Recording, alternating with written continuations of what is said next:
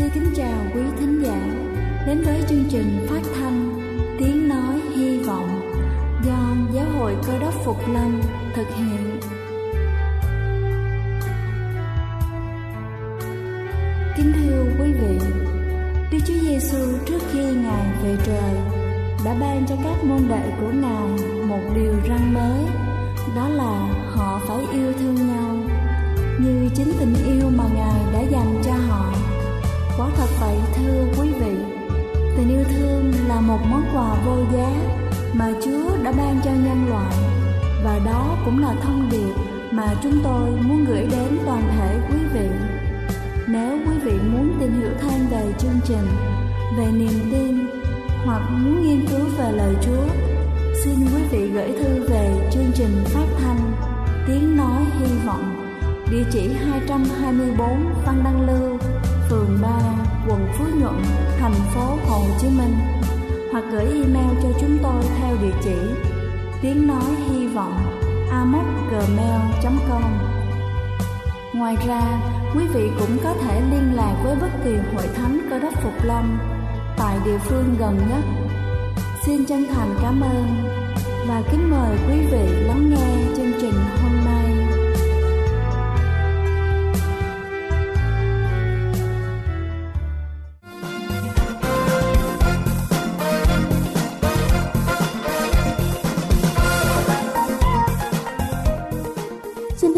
Chào quý vị khán giả thương mến, cầu xin Chúa luôn ban phước thật nhiều cho đời sống của mỗi một chúng ta.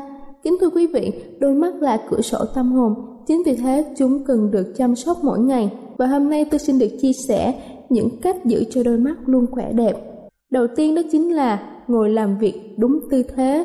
Cũng giống như các bạn học sinh sinh viên dưới văn phòng, khi ngồi làm việc chúng ta cần chú ý tư thế đúng chuẩn để đảm bảo hệ xương và giữ cho mắt sáng khỏe, chúng ta nên ngồi thẳng lưng, dựa vào ghế để hỗ trợ thắt lưng, đùi vuông góc với cẳng chân, bàn chân đặt thẳng lên nền nhà, quỷ tay đặt vuông góc với mặt bàn.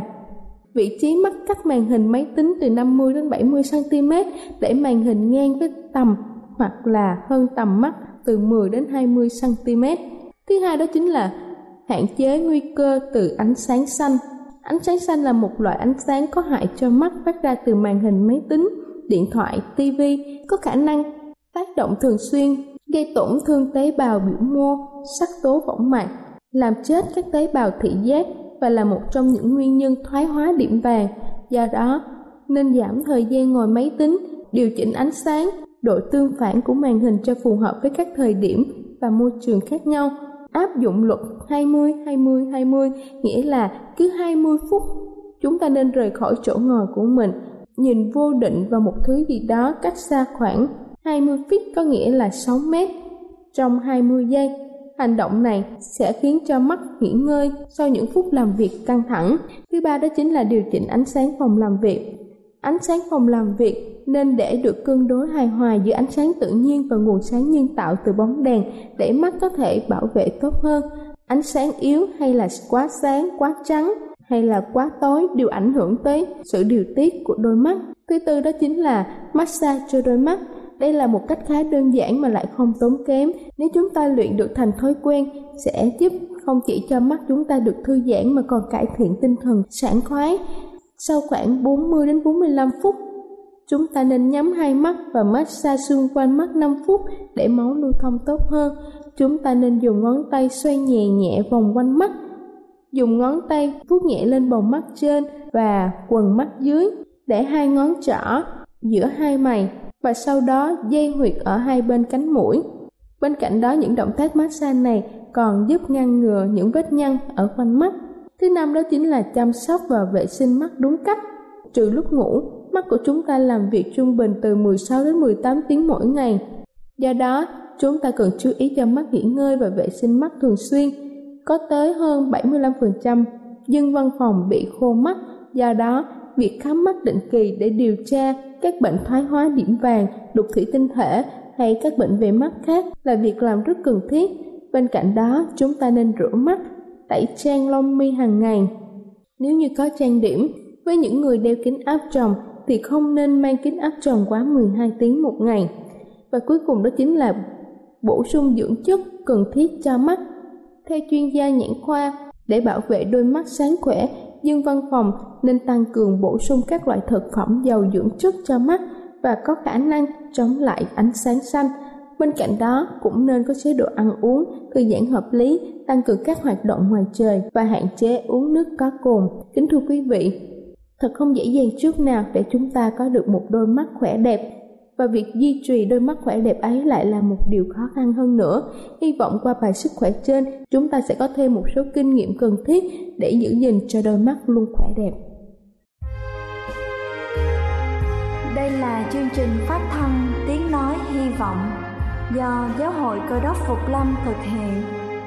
Nếu quý vị muốn tìm hiểu về chương trình hay muốn nghiên cứu thêm về lời Chúa, xin quý vị gửi thư về chương trình phát thanh Tiếng Nói Hy Vọng, địa chỉ 224 Phan Đăng Lưu, phường 3, quận Phú Nhuận, thành phố Hồ Chí Minh hoặc gửi email cho chúng tôi theo địa chỉ tiếng nói hy vọng gmail.com Ngoài ra, quý vị cũng có thể liên lạc với bất kỳ hội thánh Cơ đốc Phục Lâm tại địa phương gần nhất.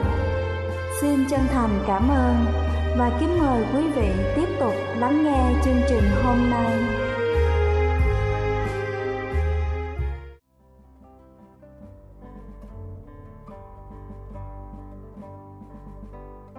Kính thưa quý vị, và giờ này xin kính mời quý vị cùng lắng lòng để lắng nghe sứ điệp ngày hôm nay với chủ đề sự hối hận.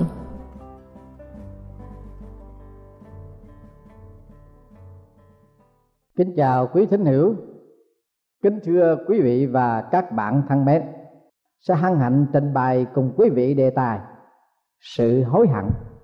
Thưa quý vị và các bạn, Đà Lạt là một trung tâm du lịch tại vùng cao nguyên nước Việt Nam nơi có nhiều thắng cảnh thơ mộng và hấp dẫn chúng ta mới nghe nói đến những cái tên thôi. Cũng đủ sức quyến rũ và lôi cuốn mọi người. Nào là hồ than thở, thung lũng tình yêu, đồi thông tâm sự.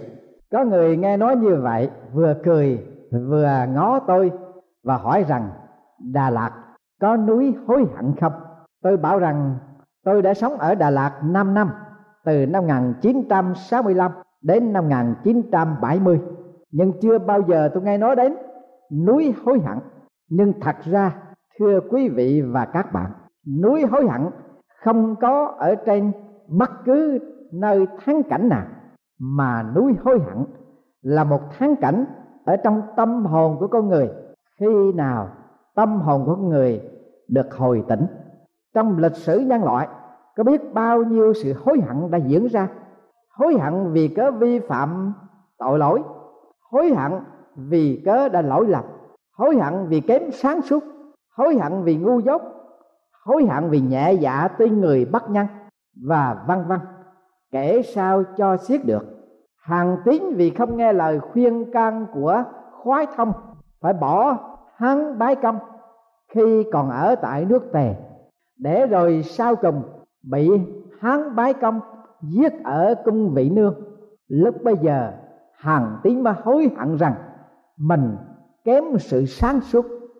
Văn chúng làm mưu thần để giúp cho câu tiễn suốt hai mươi năm trường để dựng nên cơ nghiệp. Rồi cũng chính câu tiễn trao gươm bắt buộc văn chủng để tự sát. Lúc bây giờ, văn chủng mới hối hận vì không nghe theo lời thư cảnh giác của phạm lại cái chết của văn chúng và hành tiến chỉ đáng cho người đời thấy rõ con đường danh vọng là con đường cạm bẫy được phủ lên bằng nhung lụa, khiến bước đi của kẻ tham vọng em ái. Mãi cho đến khi xa vào hố thì mới hay biết hối hận đã muộn quá rồi. Có những cái hối hận dẫn đưa đến cái chết đáng thương, đáng xót vô cùng. Như ông Santos Dumont người đã phát minh ra máy bay và đã bị dài vò hối hận suốt ở trong thời kỳ Thế chiến thứ nhất đến năm 1932 ông nghe tin tổng thống ba tây cho phi cơ dội bom tàn sát một thành phố do loạn quân chiếm giữ. Ông vào ở trong phòng tắm, dùng cà vạt của mình mà thắt cổ tự tử chết. Bác sĩ Michaelis, sau khi áp dụng phương pháp khử độc của bác sĩ Semmelweis cứu được nhiều sản phụ thoát chết. Ông mừng rỡ quá, vội viết thư tán dương cái thuyết của bác sĩ Semmelweis nhưng hậu quả làm cho ông hối hận quá, vì trước đó chính tay của ông đã làm chết quá nhiều sản phụ rồi. Ông không chịu nổi được cái sự dài vò ở trong tâm hồn của ông, nên ông phải đâm đầu vào xe lửa để tự vận. Thưa quý vị, thật là quý báu thai và thương xót thai. Những tâm hồn cao cả ấy có làm cho những ai đã hành động bất nhân, bất nghĩa, bất công và bất cần, công lý có thể rung cảm được, hồi tỉnh được tâm hồn của mình chăng? Điều ăn hẳn đau thương nhất là khi khám phá ra được người chỉ mũi súng vào hông của ta, không ai khác hơn là người thân cận của ta đó. Trước khi chế độ cộng sản đông âu sập đổ, thì cuộc sống của dân chúng ở tại đông đức rất là nguy hiểm vô cùng. Đặc biệt là trong vòng bà con thân thuộc, thì không thể nào biết ai là người mình có thể tin cậy được. Một ông thị trưởng ở đông đức đã khám phá ra rằng người bạn chí thân của ông là người theo dõi mọi hành động, mọi cử chỉ của ông để rồi bố cáo cho mặt vụ một thanh niên trốn qua tây đức, bị lộ tẩy bị bắt vì chính cha của anh đã tố giác anh với chính quyền. Một người bắt phục tùng bậc nhất ở đông âu. Và bây giờ bà là một nghị viên của thành phố. Hồ sơ của bà cho biết chính chồng của bà đã tiết lộ mọi hoạt động của bà cho sở mật vụ chính bà cũng chẳng biết rằng mình đã cưới một ông chồng, mà ông chồng đó lại là một công an chìm một vị mục sư thuộc một hệ phái cải chánh đã bị khủng hoảng tinh thần trầm trọng vì chính bác sĩ của ông và gia đình ông là một viên chức công an chìm đã cho thuốc an thần để khống chế cuộc đời của ông. Thưa quý vị và các bạn nhiều khi chúng ta tưởng rằng chỉ có kẻ thù của chúng ta mới thọc gãy bánh xe chúng ta. Nhưng thật ra là những người bạn chí thân của ta, người nhà của mình, người gần nhất với mình, vào năm 793 trước Chúa, tiên tri Miche đã nói như thế nào? Chúng ta hãy lật ở trong sách cựu ước để nghe thánh kinh cựu ước ghi lại những lời tiên tri Miche đã nói chớ tin người lăng cận của các ngươi, và chớ để lòng tin cậy nơi bạn hữu mình. Hãy giữ đừng mở miệng ra cùng người đàn bà ngủ ở trong lòng ngươi, vì con trai sĩ nhục cha, con gái dấy lên nghịch cùng mẹ, dâu nghịch cùng bà gia, và kẻ thù nghịch của ngươi, tức là người nhà mình. Thưa quý vị, thánh kinh nói không sai. Chớ tin người lăng cận của mình. Chớ để lòng tin cậy nơi bạn hữu của mình. Hãy giữ đừng mở miệng ra cùng người đàn bà, ấp ủ trong lòng của mình. Bởi vì sao? Vì con trai sẽ sỉ nhục cha, con gái sẽ dấy lên nghịch cùng mẹ, dâu nghịch cùng bà gia, và kẻ thù nghịch của người, tức là người nhà của mình. Và trước đây hai ngàn năm Đức Chúa Jesus Christ đấng cứu thế của cả nhân loại. Ngài đã cảnh báo cho các môn đồ, cho những kẻ theo Ngài và cho mọi người biết rằng anh sẽ nộp em cho bị giết, cha sẽ nộp con cho bị giết, con cái sẽ dấy lên, nghịch cùng cha mẹ mà làm cho người phải chết đi. Rồi ngài cũng phán tiếp rằng và người ta sẽ có kẻ thù nghịch là người nhà mình. Người ta sẽ có kẻ thù nghịch là người nhà mình. Thưa quý vị, cái động lực nào để sai khiến con người có những hành động phản nghịch, xúc phạm, lẫn nhau mà bắt cần đến ruột thịt, bắt cần đến thân hữu duy nhất, bắt cần đến những kẻ gần gũi nhất. Có ba cái tham vọng làm mù quáng lương tâm con người trong mọi thời đại. Ở trong thời nào cũng vậy. Ở trong đời cũng như ở trong đạo. Ba cái tham vọng đó là danh tiếng, tiền của và tình ái. Vâng ba cái tham vọng đã thao túng con người và đã làm cho con người đến nỗi phải mù quáng mà bắt cần đến ruột thịt, bắt cần đến tình nghĩa vợ chồng, bắt cần đến cha mẹ, anh em ruột rà điều lôi cuốn hấp dẫn nhất đối với mọi giới là tiền bạc. Tộc ngữ việt nam chúng ta có câu, ở thời đại nào nó cũng ứng nghiệm, nó cũng đúng, trọn vẹn, hoàn toàn. Vai mang gói bạc lè kè nói quấy, nói quá, chúng nghe, ầm ầm. Vâng tiền bạc đã thao túng lương tâm của con người. Tiền bạc làm cho người ta mù quáng, không nhìn biết lẽ phải. Tiền bạc đã che lấp đôi mắt của con người. Con người không còn có thể phân biệt phải trái nữa. Tôi nghe người ta nói nhiều khi về việt nam, viếng thăm quê hương gặp bà con, bạn bè.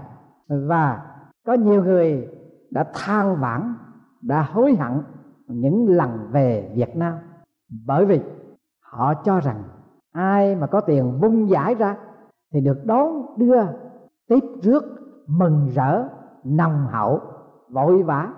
Còn những người nào mà chi phí đứng đáng đàng hoàng theo khả năng của mình thì là bị chê bị lạc lừa, bị quay lãng. Những năm trước đây, James Patterson và Peter Kim đã công bố kết quả cuộc thăm dò đạo đức, gọi là The Day America Told the Truth, Ngày Mỹ Châu nói ra sự thật, để có thể kiếm được 10 triệu đô la. Người Mỹ một số, họ cho biết họ sẵn làm, họ sẵn sàng làm những điều sau đây. 25% sẽ bỏ phế gia đình, sẽ không cần biết đến về gia đình nữa. Miễn là họ chạy theo 10 triệu đô la. 23% hay là một trong bốn người sẽ làm điếm trong một tuần lễ hay làm nhiều hơn nữa để có thể có nhiều tiền. 16% sẽ chối bỏ quyền công dân Mỹ. 16% nữa sẽ bỏ chồng hoặc bỏ vợ để được có nhiều tiền. 10% khác sẽ từ chối làm chứng sự thật để cho kẻ phạm tội giết người được tráng án. 7% sẽ giết một kẻ lạ. 3% sẽ phó mặc con cái cho người khác nuôi. Thưa quý vị, tất cả chỉ vì 10 triệu đô la. Quý vị sẽ làm gì với 10 triệu đô la khi quý vị bất cần ruột ra tình cảm gia đình, vợ chồng, con cái. Để được 10 triệu đô la, quý vị sẽ làm gì? Ha quý vị sẵn sàng chối bỏ tất cả tình cảm, tình nghĩa và danh dự để được 10 triệu đô la chắc đối với Judas Iscariot, trong thánh kinh để lại là môn đồ của Đức Chúa Giêsu tiền bạc là một động cơ quan trọng nhất ở trong đời của ông. Và có lẽ tiền bạc là một triệu chứng đã thao túng những người có chút ít chức vị và quyền hành. Trong thánh kinh, tăng ước có ghi lại một sự kiện như sau. Sáu ngày trước lễ vượt qua, đức chúa giêsu đến thành bethany nơi lazarus ở, là người ngài đã khiến sống lại từ kẻ chết. Người ta đãi tiệc ngài tại đó và ma thê, hầu hạ. Lazarus là một người trong đóm ngồi đồng bàn với ngài. Bây giờ, Mary lấy một căn dầu cam tùng hương thật rất là quý giá sức chân Đức Chúa Giêsu và lấy tóc mình mà lao cả nhà thơm nức mùi dầu đó nhưng Judas Iscariot là một môn đồ về sau phản ngài nói rằng sao không bán dầu thêm đó? Lấy ba trăm denier để bố thí cho kẻ nghèo. Người nói vậy, chẳng phải lo cho kẻ nghèo đâu. Song vì người vốn là tay trộm cướp và giữ túi bạc, trộm lấy của người ta để ở trong? Đức chúa giêsu đáp rằng, hãy để bạc người. Người đã để dành dầu thơm này cho ngài chôn xác ta. Vì các ngươi thường có kẻ nghèo ở với mình còn ta, các ngươi không có ta luôn luôn thưa quý vị và các bạn thân mến Judas Iscariot lấy cái cớ là sao không lấy cái dầu đó đem bán đi để có được 300 đê bố thí cho cái nghèo? Vâng Judas Iscariot đã giúp cho cái nghèo được bao nhiêu lần ở trong cuộc đời theo Chúa Giêsu cái ý nghĩa mà Judas Iscariot nói, bố thí cho kẻ nghèo đó là như thế nào? Nó ẩn nấp dưới một cái động cơ chức vị và quyền hành do tiền bạc thao túng. Ngày hôm nay, tiền bạc đã thao túng lương tâm của người. Tiền bạc để giúp cho những người có quyền hành để có thể dễ dàng khống chế những kẻ khác là những người có cái lòng tham lam và tiền bạc. Điều gì khiến cho Judas Carot đã phản Chúa, phản thầy của mình. Chúng ta không biết chắc chắn vì tiền hay là tham vị, nhưng giàu sao đi nữa, điều rõ ràng là Judas có sự ân hận dữ dội trong cuộc đời của ông. Chúng ta hãy nghe môn đồ của Chúa Giêsu kể lại rằng, đây là sự kiện xảy ra sau khi Đức Chúa Giêsu ngài thăng thiên về trời. Môn đồ của ngài là phi đã nói rằng, hỡi anh em ta lời đức thánh linh đã nhờ miệng vua david mà nói tiên tri trong kinh thánh về tên juda, là đứa đã dẫn đường cho chúng bắt đức chúa giêsu thì phải được ứng nghiệm, vì nó vốn thuộc về bọn ta và đã nhận phần trong chức vụ này. Tên đó lấy tiền thưởng của tội ác mình mà mua một đám ruộng, rồi thì nhào xuống nứt bụng và ruột đổ ra hết sự đó cả thành Jerusalem đều biết chán. Đến nỗi chúng gọi ruộng đó theo thổ âm mình là hát an dama nghĩa là ruộng huyết. Và sứ đồ mát đã nói rằng, khốn nạn thay cho kẻ phản ngà vì nó thà rằng không sanh ra thì hơn. Đó là nói về Juda Iscariot.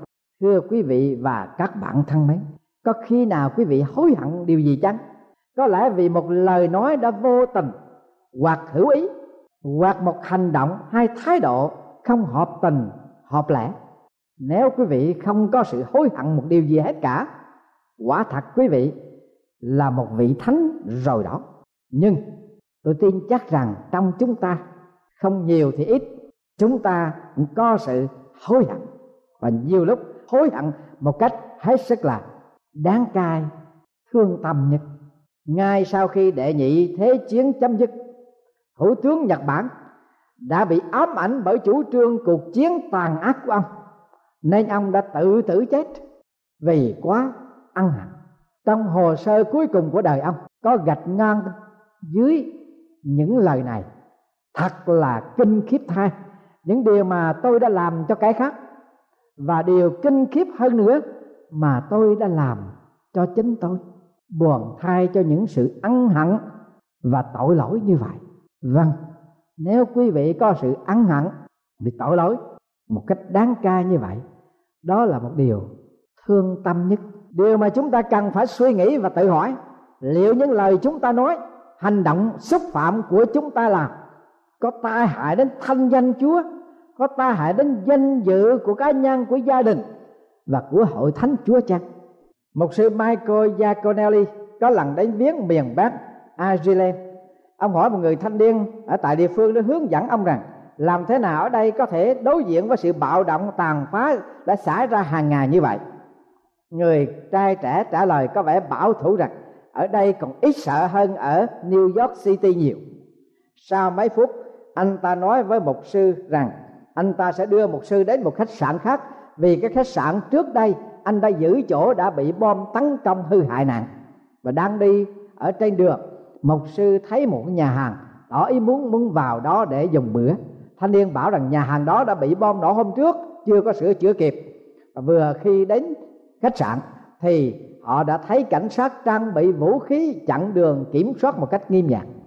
Sau những sự kiện này, mục sư Giaconelli kết luận rằng dân chúng sống tại Ireland đã quá quen thuộc với sự bạo động địa phương, nay không còn là điều họ chú ý đến nữa. Họ đã trở thành gan lì mù quáng đối với sự nguy hiểm cho tính mạng họ. Thưa quý vị và các bạn, có lẽ những người sống va chạm với tội lỗi quá quen thuộc, cho nên họ không còn nhận thức sự cảnh cáo của Chúa qua lời của Ngài. Họ càng ngày càng xúc phạm một cách tự nhiên, không có sự hối hận nào cả. Mà Phaolô đã nói, ấy đó là những kẻ có lương tâm đã lì. Có lần Phaolô đã nói, không bằng lời nói mà thôi, mà nói bằng nước mắt nữa. Vì tôi đã thường nói điều này cho anh em, nay tôi lại khóc mà nói nữa. Lắm người có cách ăn ở như là kẻ thù nghịch thập tự giá của đấng Christ. Sự cuối cùng của họ là hư mất. Họ lấy bụng mình làm chúa mình và lấy sự xấu hổ của mình làm vinh hiển. Chỉ tư tưởng về các việc thế gian mà thôi làm và nói xúc động với chúa mà không có sự hối hận là một trọng tội chờ đợi, sự hư mất mà thôi. George Eliot có nói rằng, bắt đầu biết hối hận là bắt đầu một cuộc sống mới. Vua David bảo rằng, của lẽ đẹp lòng Đức Chúa Trời là lòng hối hận, an năn thống thiết. Quả thật Đức Chúa Trời không khinh dễ đâu. Vâng thưa quý vị thảm kịch trong đời sống Juda không phải chỉ là mình ông gánh lấy tội phản nghịch Chúa, mà cả nhân loại. Thì kinh thánh đã minh định rõ ràng rằng mọi người đều đã phạm tội. Thảm trạng bất lợi cho Juda là ông không nhận thức được ân điển của Chúa cứu thế. Vì trong ân điển của thập tự giá là tha thứ mọi tội lỗi cho kẻ ăn năn quay về với Chúa. Cho nên, ăn năn phủ kín bằng hoa cỏ. Thập giá chôn sâu dĩ vãng rồi.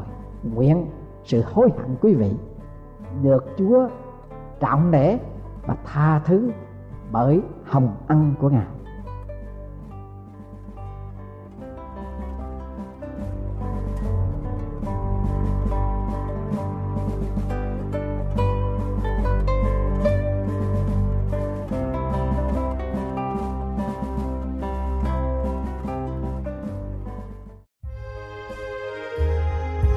Đây là chương trình phát thanh Tiếng Nói Hy Vọng do Giáo hội Cơ đốc Phục Lâm thực hiện.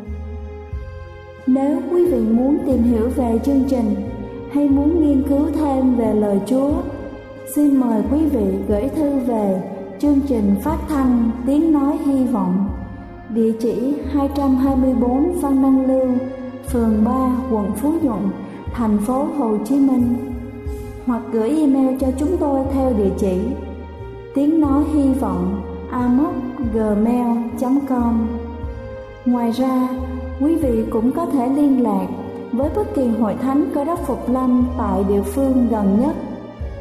Xin chân thành cảm ơn và hẹn gặp lại quý vị trong chương trình lần sau.